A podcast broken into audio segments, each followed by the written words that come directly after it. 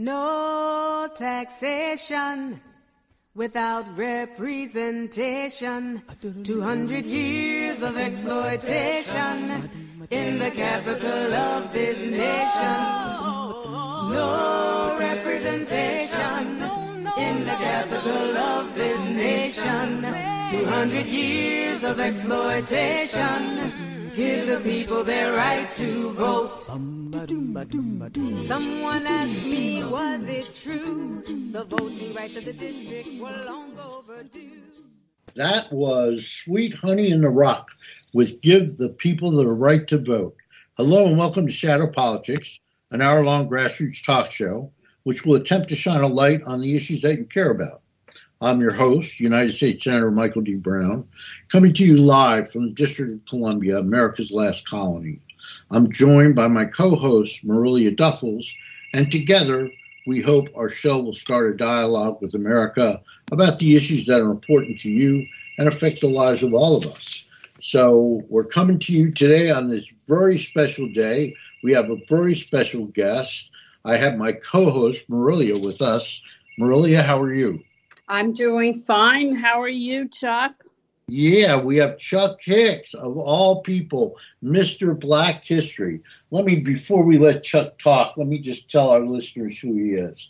Chuck is the chair of the DC Black History Celebration Committee. He sits on the Commission of Aging, the Martin Luther King Jr. Day Commission, the MLK Holiday DC Committee.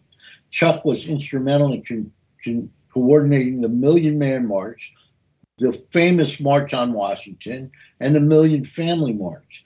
He was a librarian. This is why Mrs. Brown loves him, also a librarian, with the DC Public Libraries for more than 50 years and a union leader eh, with extensive experience working on social justice causes. Uh, he, by the way, has has been a great activist in his life. This brief description of him doesn't uh, pay him, uh, uh, you know, doesn't do him justice. He's a graduate of Syracuse University and the University of Central Maryland and has a bachelor's and a master's degree. And he is the son of famed civil rights leader Robert Hicks. So, Chuck, thanks for being on our show today. Oh, I'm always happy to be on your show, Senator. Uh, first, let me say to everybody out there, Happy Father's Day. This is a big day, and Chuck's going to talk about a project that he has called Black Fathers Matter. Uh, but uh, let me first wish everybody Happy Father's Day, and then let me also point out that today, June 19th, is Juneteenth. This is a big, uh, uh an important date in African American history in America. Uh, Chuck, can you fill us in? Why is Juneteenth? What is Juneteenth, and why is it important? Well, Juneteenth has a history before Juneteenth, and primarily what happened is that after Lincoln uh, uh, uh, started uh, signed the Emancipation Proclamation, well, basically wherever the troops, federal troops went and freed the slaves or enslaved persons, uh, there was a celebration. And if you were in uh, Shuck, Shuck County, Mississippi, when you were free, then you had a celebration. You put on your best rags and you had a celebration and you went to church or you did something. And oftentimes it was called homecoming. Sometimes it was called Freedom Day. Sometimes it was called Jubilee. But uh, after uh, the the found place that slaves were free was, of course, in Galveston, Texas. Uh, and that was in eight, uh, 1865 um, when uh, the slaves were free there. And uh, so one, it, was a, it became a legal holiday uh, a year later. And one of the things that happened is that there were celebrations of Freedom Day of, of enslaved persons for many years. But after, particularly after World War II, uh, the celebration sort of died down, and many people in Sweaty Arkansas couldn't remember when the slaves were freed. Many people in Sherhook, Mississippi, Sandy Hook, Mississippi couldn't remember when they were freed. but they all knew that there was that the slaves were free, and it was a legal holiday in Galveston, Texas. So they said, well, we'll just celebrate that day that it, that Texas is doing. So that's how we migrated basically to Juneteenth. And Juneteenth is is called Juneteenth because so often slaves didn't speak uh, English. They took broken English, so they cut their words off. So instead of saying Juneteenth, they say Juneteenth. And so that's how that term came about. And that's actually how we started to celebrate and recognize Juneteenth. But its beginning came long before Galveston, Texas. Wherever enslaved persons were free, they celebrated. It was a wonderful feeling throughout the South when uh, you finally found out that uh, you were freed. And of course, there's a story that says that uh, many of the uh, slaves in Texas they didn't learn because that they were free because the masters tried to use them to make to get that last crop out before they told them they were free or they were forced to. Uh, the Galveston came and told them they were free. And also, well, Texas, that, I'm sorry. Go ahead, John. Go ahead. And Texas also became a place since Texas was sort of the last place uh, for slavery. Uh, lots of slave owners and things moved to Texas uh, as a, a place of security uh, and to try to continue their growth uh, in terms of their products and uh, making money off of slaves. So they moved their slaves also. So that that in a nutshell is kind of the history of Juneteenth. Uh, and why well, and that wasn't that wasn't unusual uh, for slaves, uh, enslaved people, was it, uh, Chuck? That you know we had no mass communication, so they were kind of dependent on on uh, just word of mouth and and people getting the news from them. I think of Frederick Douglass. Frederick Douglass, who didn't know when he was born, so he picked Valentine's Day as his birthday, February 14th. Uh, yeah. So, yeah. So that was that was well, uh, that was pretty common in those yes, days. And, and, uh, and, and it was not just common for enslaved persons, but whites had very yeah. low. I mean, it might take three months to get some information about whatever you want it to be. If, for an example, uh, there was somebody coming who, uh, and the state was about to enact something, it might take a year before you actually learn about whatever they had done. Uh, you know, if the price of uh, corn was going up, uh, just communication was very, very slow. It's just like uh, uh, the Pony Express. Uh, you didn't get a letter. If I sent you a letter from uh, Boston, and you, it might take you uh, six months to get it, three months to get it. You know, I had to go from Boston to someplace else, and the, you got the Pony Express there because there was no railroad, or, and so they traveled by horse with all the mail. Uh, and so it was not an uncommon thing during that time that information was slow, communication was slow. But it was more um, restricted for, of course, African Americans because one, there was a limited amount of uh, information that they learned, and they and they couldn't, they weren't allowed to read and write, and they weren't allowed to learn. And so every all the information that they got, uh, it was by hearsay and it was whisper. Uh, there are rumors that they, they would see, say, I hear freedom coming. Uh, I hear they free someplace else. I hear freedom coming.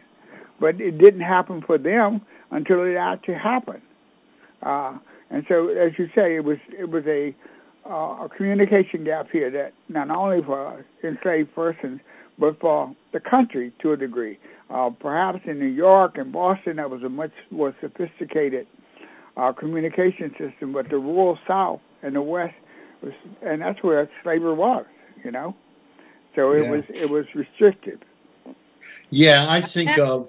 I'm sorry, Marily. I'm gonna. I I, I just got to get this thought out, or I'll forget it. I think of the drum laws. Uh, maybe they were in Alabama, or you know, I saw a play one time called "Bringing the Noise, Bringing the Funk," and they talked about the evolution of tap dancing, which was brought about because drums were banned for African Americans in certain places because they found them communicating on them. It's crazy. I'm sorry, Morelli, go ahead. I didn't mean to cut you off. Oh, no, that's okay. I was just going to say, um, Chuck, that it seems to me that a lot of information was probably suppressed. A lot of Oh, information absolutely. about that. They didn't want the black people to know. Well, you're absolutely right. A, a good example of that, of course, is uh, didn't want them to know I learned to read and write.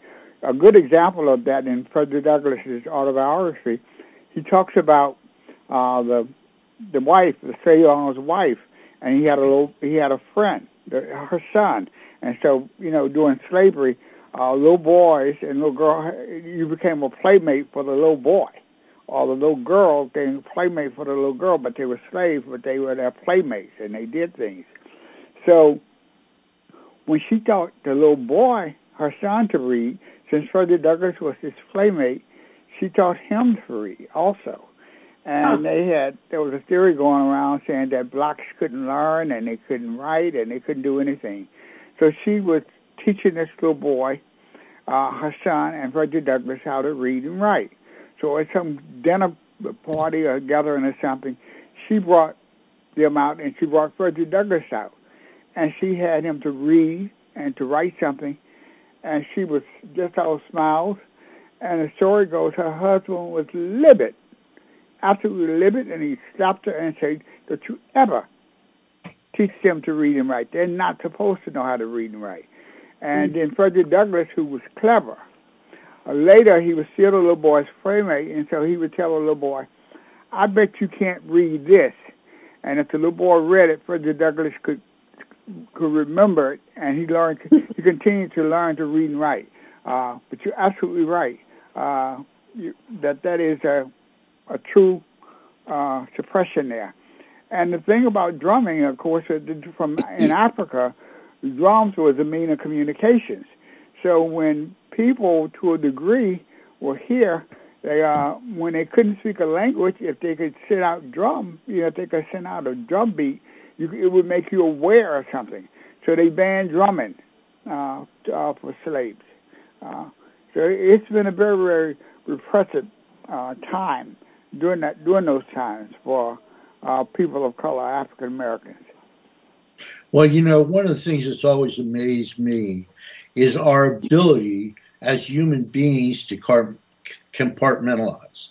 When I read what Thomas Jefferson wrote, for example, I love Thomas Jefferson because he was such a great and powerful writer.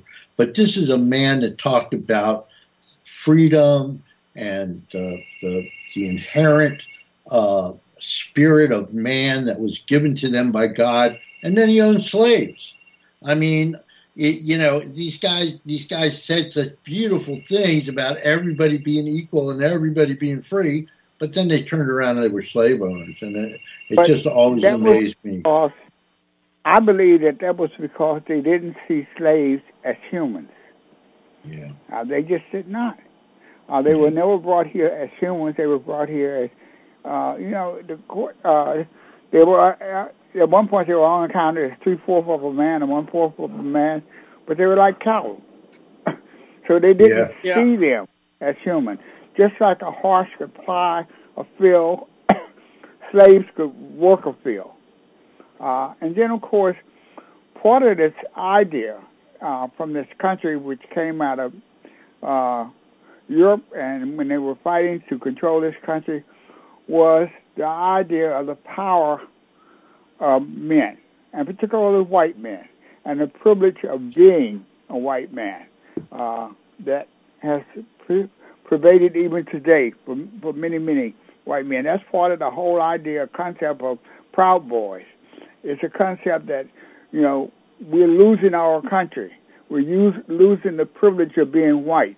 The idea that uh, I'm a farmer, uh, a, uh, a mechanic, or a truck driver, or whatever, and that there's a white, there's a black man who's the lawyer, and once upon a time, I don't care if he was walking in a suit, and I was in the dirty overalls. When he saw me coming, he had to get off the street because I was white. I had the privilege of being white. And so I think Thomas Jefferson and all the founding fathers, when they began to embrace this concept. They did not embrace it with the concept of African Americans or people of color. Uh, it was just for them.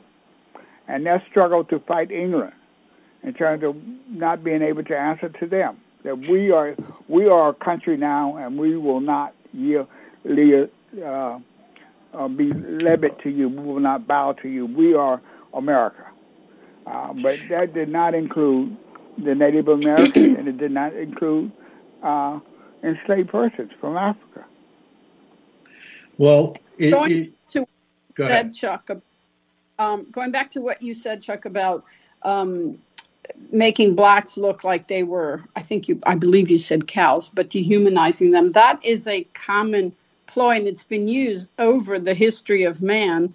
As and indeed, by to name one example, the English did it to the Irish, and and the sort of um, theory behind that being that if you dehumanize them, it's easier to oppress them. It's easier to to to beat them. It's easier to inflict harm on them because they're not seen as part of the human race, which is is sick.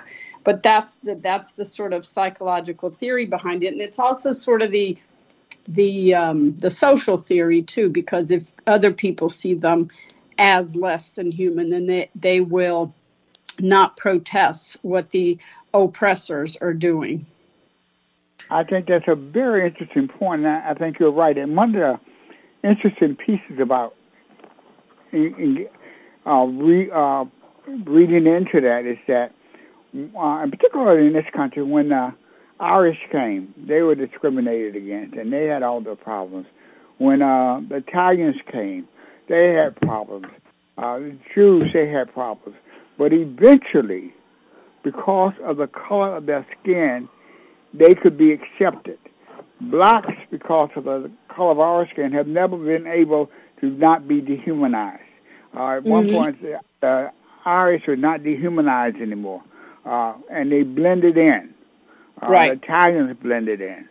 Uh, but blacks have never been a- able to blend in because of their color. Uh, that has made it difficult uh, to be accepted as a, a part of this country. Uh, it's very, very difficult. But I think well, you... that's throughout history. I think you're right. I think that's what history has taught us, uh, not only in America but throughout the world. That when you de- dehumanize a group of people, it's easier to continue to do that, and it's easier to make them think that they're less than what they are. Mm-hmm. Well, you know, I the perfect example of this for me, Chuck, was my Italian grandmother. My mm-hmm. Italian grandmother was discriminated against. And what I never understood is that when she she she I think black people call this passing. She was northern Italian and she was blonde and blue eyed. So she she didn't have an accent. She never spoke Italian to right. anybody that could speak English. When my grandfather, who was relatively uneducated but spoke several languages because he grew up in Europe, when he would try to speak Italian to her, she would say, "I don't understand you. I'm an American. Speak English." Yeah. You know, and and and but the thing that always amazed me about her, and I've seen it before, but I don't see it in black people, is that when my grandmother made it and fit in, she kind of felt that she had a right to discriminate against other people because she had been discriminated against. You know what I mean? It was almost like it's my turn. And she believed every stereotype about African Americans, Irish, you know, everybody. But black people in America, in their history, they've been relatively nonviolent.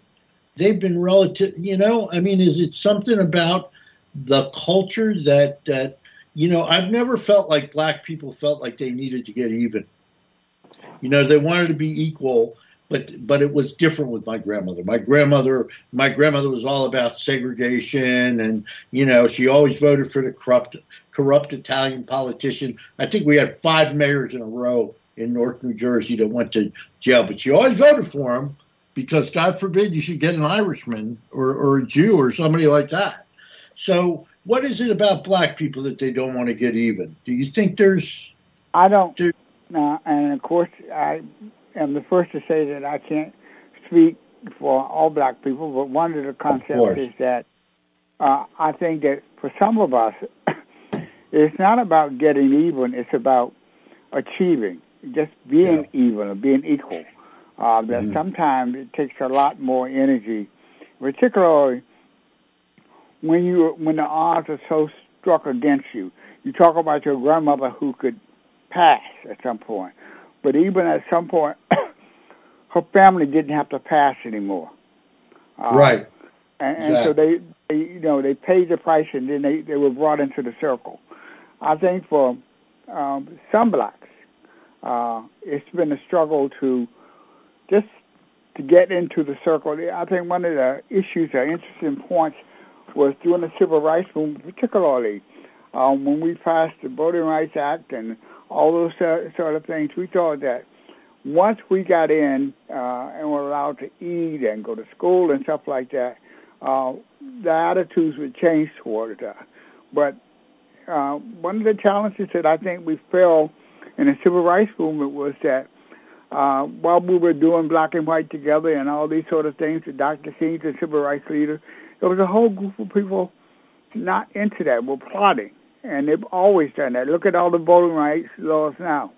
But I think also that there is indeed a group of black people, some, who have felt that uh, some white people have had their foot on their necks much too long without any, any concern or care, and that there, there is a bitterness uh, about that.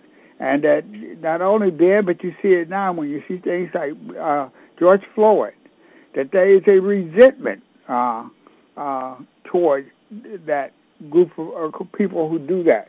Uh, the issue becomes, you know, uh, the mechanism in terms of how you get back, uh, how do you pay back a revenge, and I think it's limited. Uh, but I think that part of that is to for for blacks uh, who are who are now engaging and supporting blacks, uh, uh, groups like uh, the Muslims and uh, other black groups who are African groups who are Pan Africanists and stuff like that. It's, it's not so much a revenge, but it's a matter of building our own, being an, uh, being a part of ourselves and not a part of what America has to give us. Learning to buy black, learning to be black, learning to live in black communities uh, and being happy about it. Uh, but they, there are indeed people who remember and will not forget. Uh, sometimes there's a saying that says, uh, I forgive, but I don't forget. And sometimes there's another saying when black people say, I, for, I don't forgive and I don't forget. Uh, but those are not the majority of, I think, the, the, the views of African Americans in this country. Uh, but like I said, when I when I started that conversation, uh, I am not a spokesperson to talk about all the different philosophies in terms of how we as African Americans and people of color feel. But I do know that there are different opinions and feelings about how we get to where we are, uh, how people, how some people view the the struggle of Martin Luther King as opposed to the Black Panther Party, as opposed to the Muslims. Uh, but they were all in one effort trying to move black people to a better level, a, a new level.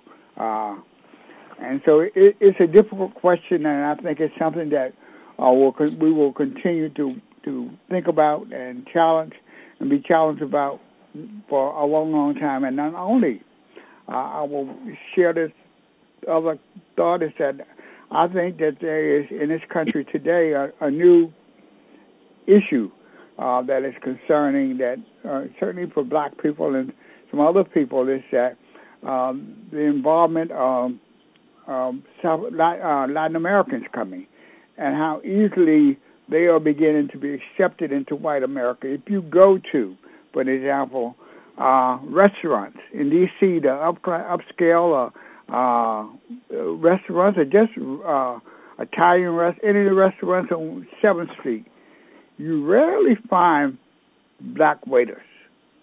You find uh, mm. uh, uh, Latin American uh, waiters and women, uh, but you don't find black uh, waiters. You may find them in the kitchen, and that's not even so much, you know.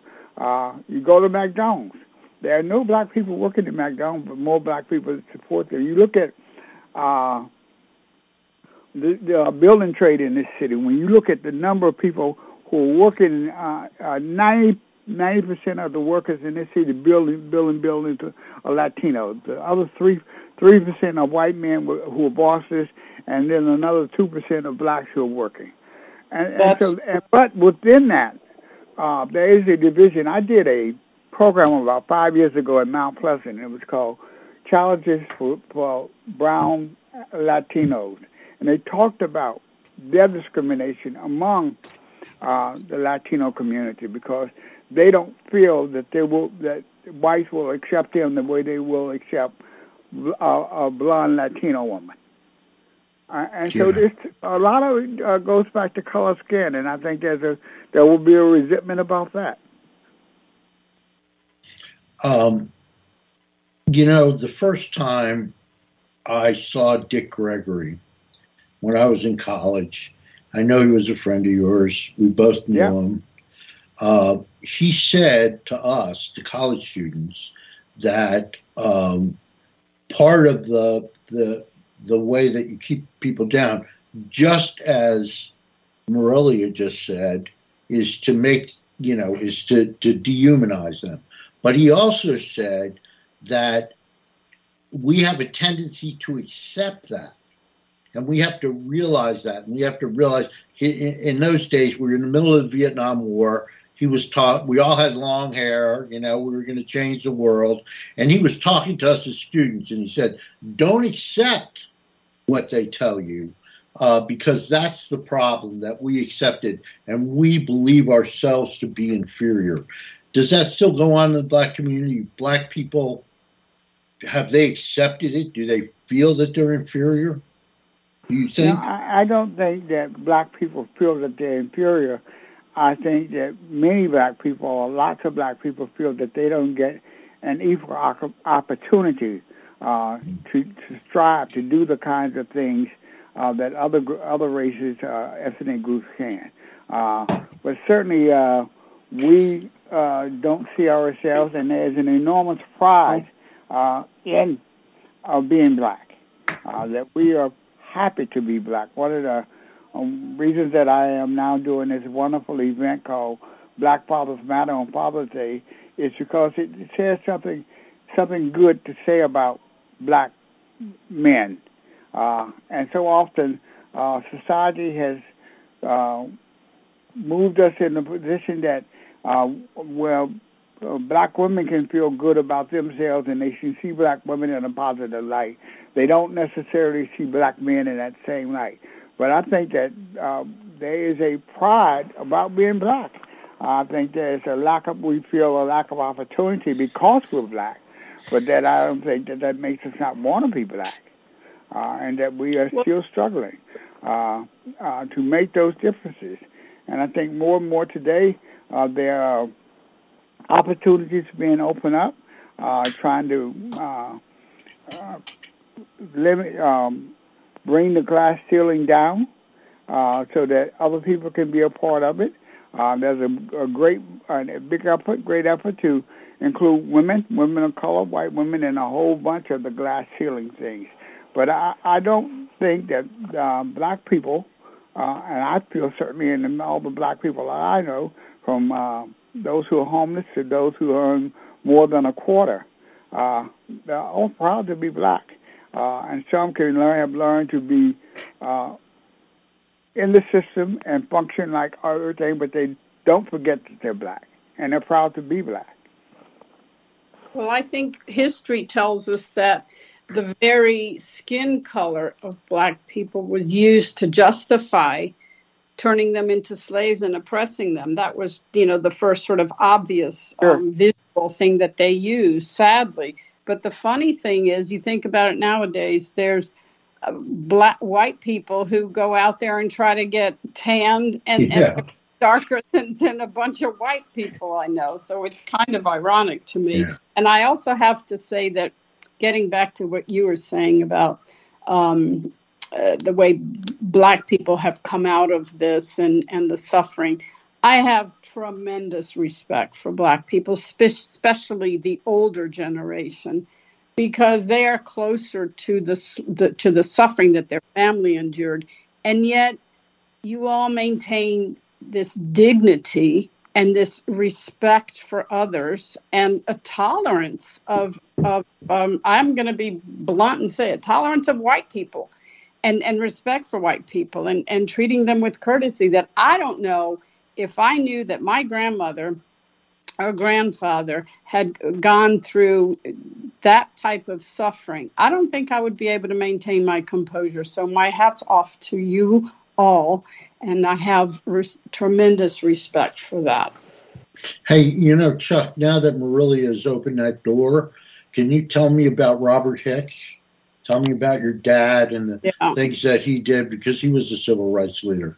Mm-hmm. Now, my dad was uh, very active in civil rights, particularly in Bogalusa. My dad was the founder of the first chapter of uh, the Deacons for uh, Defense, and the Deacons for Defense was a the first black group to carry guns in the civil rights movement for self-protection.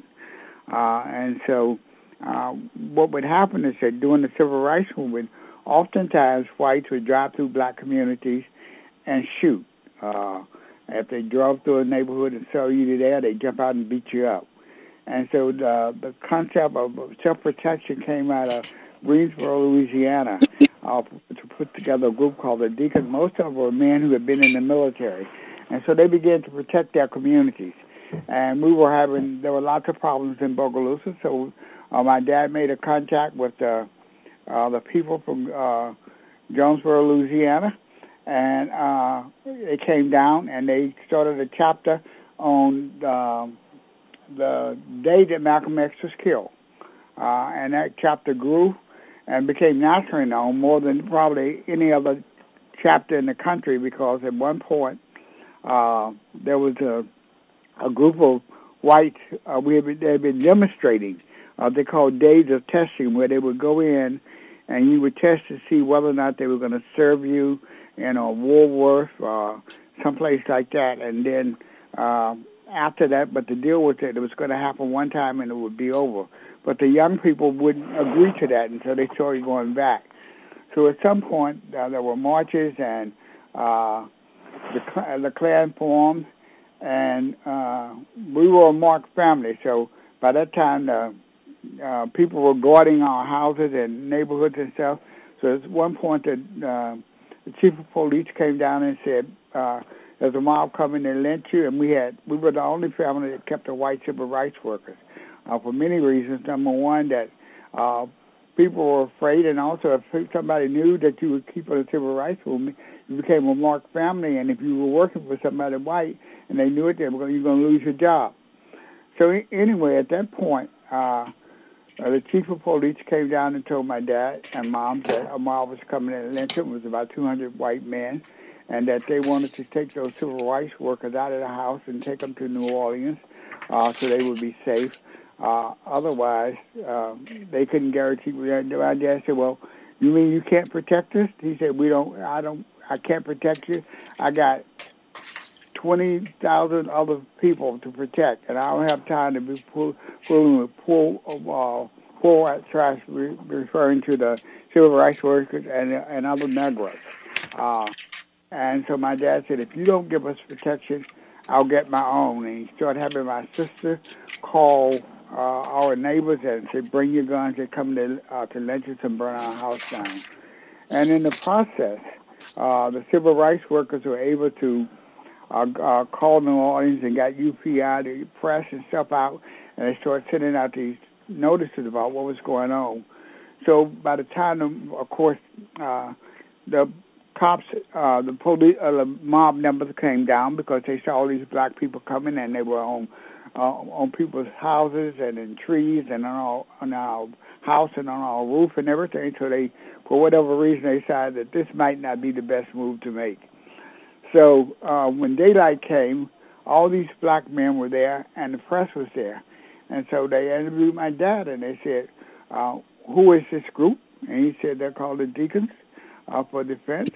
And it hit the wire, and it went all over the world. In New York Times, Chicago, New York, uh, California, every place. But we have always given credit where credit is due, and the, many people think the deacons were started in Bogalusa. It was the first chapter, but it was not the first the deacons were founded. But my dad was a man who, and my mom, who had brought us up to think that we could do anything, and that we could we could make it. And they were just they finished high school, but they you know my dad worked and my mom did housework, but they were strong people. They were active in the church, and they just I come out of a family that did not tie down uh, to people. I remember one time when I was a senior, I was getting ready to go uh, off to school. And so my mother said, to, uh, so we're going to take you shopping and start buying you some clothes for college. And we went into this store called Baronson's. And I had picked out some suits and some pants and things. And my dad uh, was going to put them on layaway. That was a, tri- a, a, a traditional thing that many people do even today, but certainly in the South, blacks and whites put things on layaway. layaway. And so as my they were tallying up the bill, the woman took her finger and shook it in my dad's face and said, "Now, boy, you make sure you make a payment on this on this every week." And my dad exploded. He said, "I am not your damn boy." and I don't need. Uh, he said I can go to the bank and draw money out, and I can pay for this every damn thing that my son wants. And so my dad was just flying off, and my mother said, "We don't need it. We don't even need what you got." And she said, "Come on, son. Come on, Bob." And we walked out. But that was just the kind of thing. Uh, um, there's a piece in a uh, during the civil rights movement in a movie, The Deep with Forest Whitaker, where you see uh, the white man, uh, my dad and A.Z. Young. A.Z. was the president, and my dad was the vice president. My dad was head of the deacon cell and a white man pulled a gun on AZ and said he was going to shoot him. And my dad put the pulled his gun and put it on the white man's head and said, "And I'm going to shoot you." Wow. That's and so my dad had always believed that, you know, two things in which I I believe also is that sometimes if you have some courage, that if you take the first step, people will follow. But if there's nobody willing to take the first step, then things can stay as they are. Uh, and they don't always have to be that way. It's like Kennedy said, some people wonder uh, how why things are, and some people wonder why things can't be better or why they can't be like we like them to be. Uh, and so my dad and my family, my moms were just, they were just, and on top of that, they were people who were very, very well liked in the community. If somebody needed something, I remember when before I went to college, there were kids uh, in our neighborhood who were going to school at Southern. It was about two and a half hours away, and they didn't have a car and stuff like that. And my dad would pack two or three of those uh, kids in his car and drive them to Southern, so they have so they could get to college, pick them up when it was time for them to come home. And I wasn't even going to college then, but those are the kinds of things uh, that my family was able to do. Uh, we just tried to do what was right and stand for what was right. But we did not let anybody, black or white, run over us. Uh, and that's just the beginning of uh, what my family stood for and stands for today. On that note, I have something to say, and it's a quote by one of my favorite people in this world, past, but Frederick Douglass said, ah. "The limit the limits of tyrants are dictated by the endurance of those whom they oppress, and that encapsulates your parents, your father especially.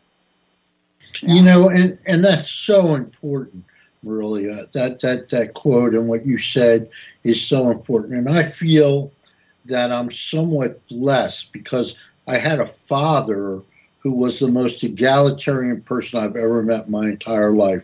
He wasn't fond of a lot of people, but he truly believed in his heart that all people were exactly the same. That mm-hmm. you would find the, no, the same number of good people and bad people in every ethnic group, every sex, every religion. Uh, he truly believed that. And then I had a mother who, the Italian mother, who believed in all the stereotypes. She didn't practice it, but she believed it. You know, my mother, I just got to share this. My mother worked in an all black school where the kids, a middle school, where the kids adored her and she adored the kids. But she still believed in segregation. And I won, I got to tell this story. I won a dance contest because my, when I was a little boy, my sister and her girlfriends used to dance the jitterbug with me. You know, they thought it was cute in, in our basement. So when I got to middle school, I knew how to jitterbug. Well, the only person in my school that was a really good hand dancer happened to be an African American girl who grew up to, to, be actually the DA for Montgomery County. But I won the dance contest with Teresa Bennett. Me and Teresa won, and we ended up on the front page of the like little school newspaper. And my mother put herself into a self-inflicted coma. She was like apoplectic. And we used to say to her mom, because she loved the kids so much, we'd say, What do you think happens to them when they become adults? Why, you know, you love them when they're little, because, and it's exactly what you're talking about, Marilia. and it's exactly what you're talking about, Chuck. She didn't see black children as black. She saw them as children. When they grew up, she saw him as something different. She saw him as, you know, and she could dehumanize him, I guess. But when they were kids, she really just saw him as kids. And, and, well, uh, you know, that's an important thing. Parents uh, important. Uh, an interesting story because uh, the what's his name, uh, the the first black who finished from Harvard, uh, the new Negro. I'm drawing a blank on his name, That's but right. he went to he grew up in a predominantly white neighborhood until he got 12 years old. Uh, he was around all the whites and stuff like that, and by the time once he turned 12, there was a birthday party, and he wasn't invited to. And he said that's when he realized he was black. Du Bois, W-E-B Yeah. Du Bois. Oh, Du Bois, Uh, yeah. And then, uh, he tells the Right. story of that. Uh, but I, I think that Frederick Douglass is just just an incredible man who was able to think and and see things. I think some of the people that I think have been able to think and grow has been, of course, Frederick Douglass, and the importance of that. I think Du Bois. Uh, I think Martin Luther King is an incredible uh, mind and concept of, and growth in terms of where he started off and where he ended up. Martin, off, Martin started off, of course, as a preacher, uh, and then he got involved in the civil rights movement. And I think um, the powers that be could accept him as that, and for people who believed that he was fighting for black and white or for blacks to get better and things were fine. But and Martin Luther King was all right. But when Martin Luther King came out against the war in Vietnam, then he became a major figure. He was talking about changing this country, you know, the structure of this country. You know, when he came out for the Poor People's March, then he wasn't just a civil rights leader anymore. He was a leader talking about structural change that affected people in this country, poor people, white people, uh, Native Americans, uh, black people, uh, everybody. And so then he became more of a threat when he was just a civil rights leader trying to get some people to like, the right to vote. It, we could put up with it then. But then when he changed and his platform got bigger, he became a threat to this country. And he was viewed that by many people. They were willing to tolerate him. But when he came out against the war in Vietnam, there was a whole different attitude by a whole bunch of people who supported the war and who had supported uh, Dr. King in his struggle. But when he came out against the war, it was a whole different ball game uh, on both levels. And so Well, you- I, I think you're right that uh, sometimes there are people who will stand for one thing but don't want to grow. And one of the challenges that we face today as everybody in life is uh, being able to uh, grow. And some what I mean by grow is even if you don't agree, if you can understand uh, that if you agree, if you don't agree, but you understand why things are, then there's some dialogue that can happen. But when you take a position, or I take a position that nope, I don't want to hear about it. Uh, I'm black, and y'all done this to me, and I'm not going to, you know, I don't care. I don't. I'm going to take this position that you know this is systematic racism, and that's what it is. And and if you say, well, I don't know what systematic racism is, well, you ought to know you're white. Mm-hmm. Well, then we need to learn to talk. We need to learn to be to see each other as human beings. It doesn't matter because even though we see each other as human beings, we can certainly have different philosophies. We can talk about different ways to get to the to the store, uh, and how, which roads to take.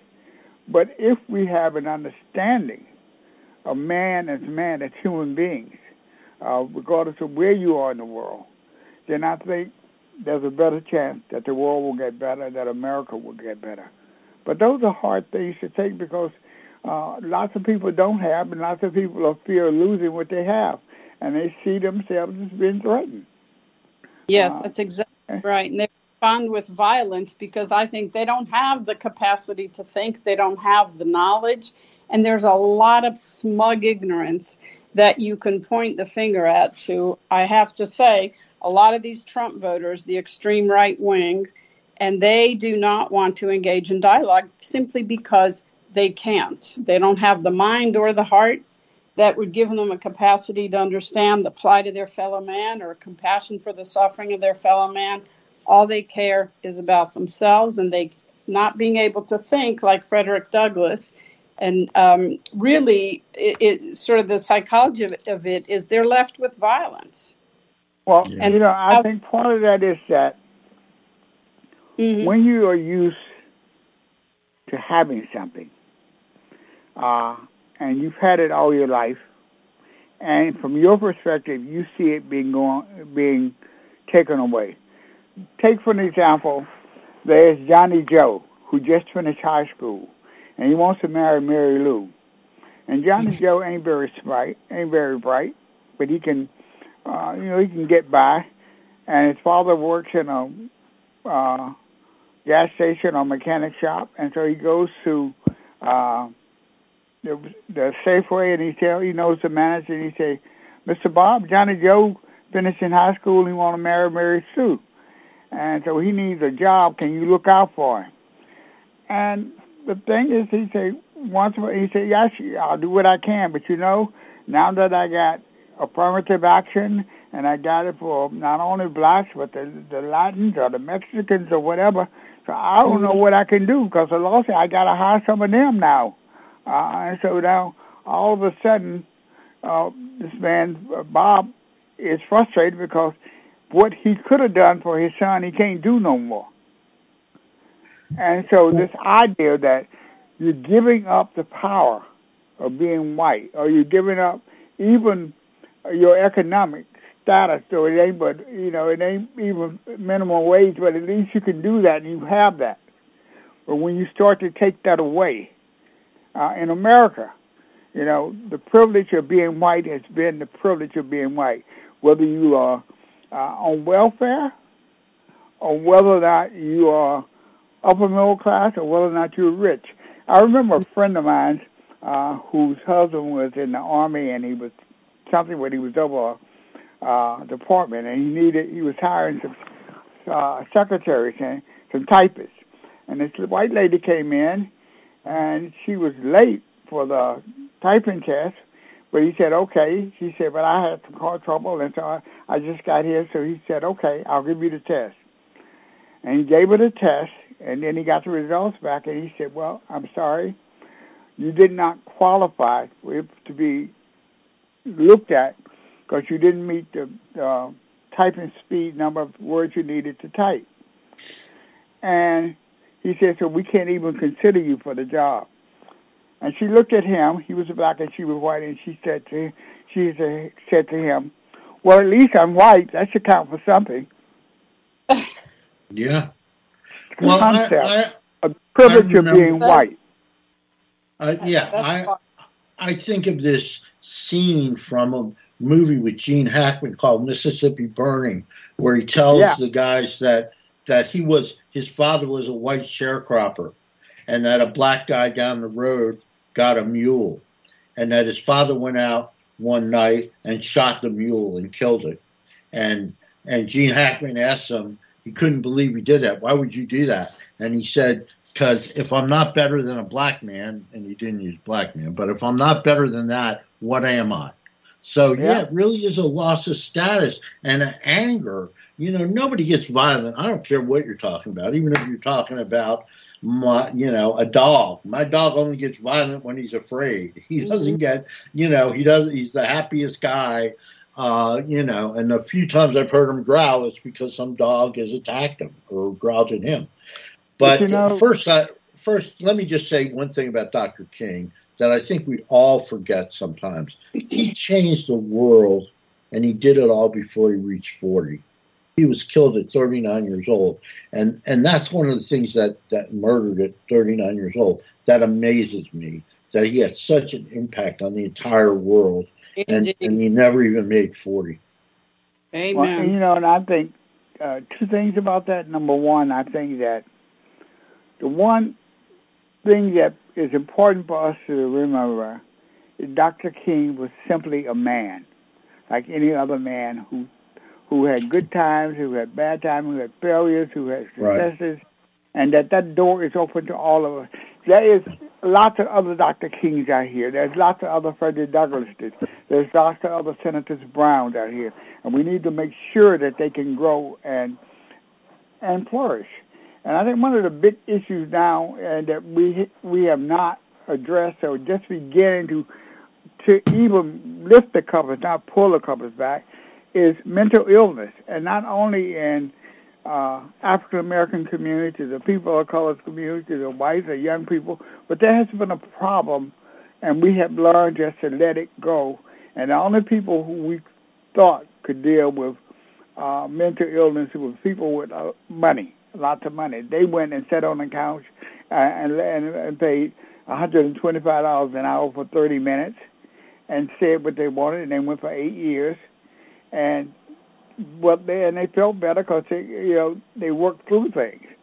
And I think there's a lot of things that this country has done to lots of people that we need to learn how to work through them. I think all the trauma that these uh, kids and families in, in Texas just had, man, they just you know it's going to take a lot. Uh, but yeah. not only them, just lots. There are lots and lots of uh, challenges with this country for the way we have looked at things and done things and treated people uh, generally, uh, and it's it's a challenge. But I don't think that we cannot get better. I think this is the country that has risen to the occasion and will continue to rise. Uh, sometimes we take uh, a step back, but one step at a time. That one of the things I continue to say is that uh, this is a battle, not a war. And that is one day at a time, one step at a time, brick by brick, step by step. Marilia, do you have a last question? Because we're almost out of time. Um, I will let you have the last question, but I just want to say he said there's other Martin Luther Kings and other Frederick Douglass is out there. Well, there are other Chuck Hickses out there too, and just yeah. like John Lewis and Elijah Cummings. So thank you for the amazing work that you've done, and we hope you will continue to do it and come back on the show. You know, and just let me add to that, Chuck, on a personal note, uh, whether you know it or not, uh, you have been a mentor for me because I'm involved in this struggle and I look at people like you that are so inspiring and really only care about making a better world. Uh, and and and you really you, you, give me such strength. I can't tell you how much people like you and Dick Gregory and and uh, uh, Joe Madison and other people, uh, Anise Jenkins, uh, how much strength you've given me over the years. So God bless you. Thank you. Uh, I hope your Black Fathers Matter project goes well. uh, and um, uh, it, it actually it actually happened this morning. We're pre-recording, so it hasn't happened yet, but it's going to happen. Well, I certainly want to invite anyone who'd like to be a part of the Black Fathers Motorcade. We start at the African American Civil War Museum on uh, line up at 10 o'clock, and we'll be going through wards one, five, seven, and 8. And of course, sometimes the question is raised to me, well, I'm white, so can I be in it? And I said, well, you know, last year we had oh, eight, ten white white people in cars do, uh, doing that. If you believe that Black Fathers Matter, Black Lives Matter, then join us. Uh, and um, we'll be decorating cars, and we'll be going through wards one, five, seven, and eight, and then we'll end up at the big chair where we're going to have some music and a little festival uh, in connection with Juneteenth, and uh, we're going to focus on black health, particularly black men. So if anybody uh, is interested in becoming a part of it, you know, you can call me at 202-421-8608 uh, or email me, mrblackhistory at yahoo.com, and I will give you the information, and we look forward to having as many cars and individuals as possible. Thank you so much. Yeah, Thank we love. Thank you, Chuck. We love you, and we're glad you came on the show. And, I am pleased that whenever you uh, need me, I am happy to be here and I I look forward to doing it whenever you need, whenever you ask. It's always a pleasure. It's such a good conversation that we can have about. Well, you made it good, Chuck. Yeah, and you know what? We at the end of every show we play a song and we dedicate it to uh, our guest. And today, here's an oldie but a goodie from the Godfather of Soul. Here's James Brown and we'll see you next week. Thank you so much, Chuck. Thank you so much, Marilia. Thank we'll you, see you next week. You bet.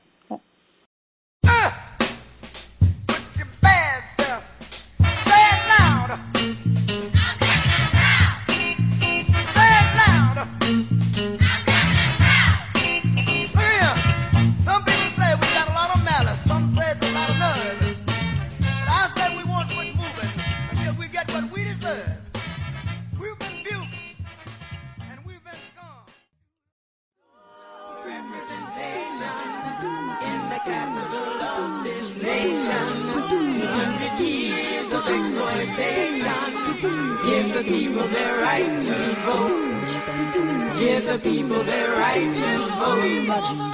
Give the people their right to vote. Give the people their right to vote.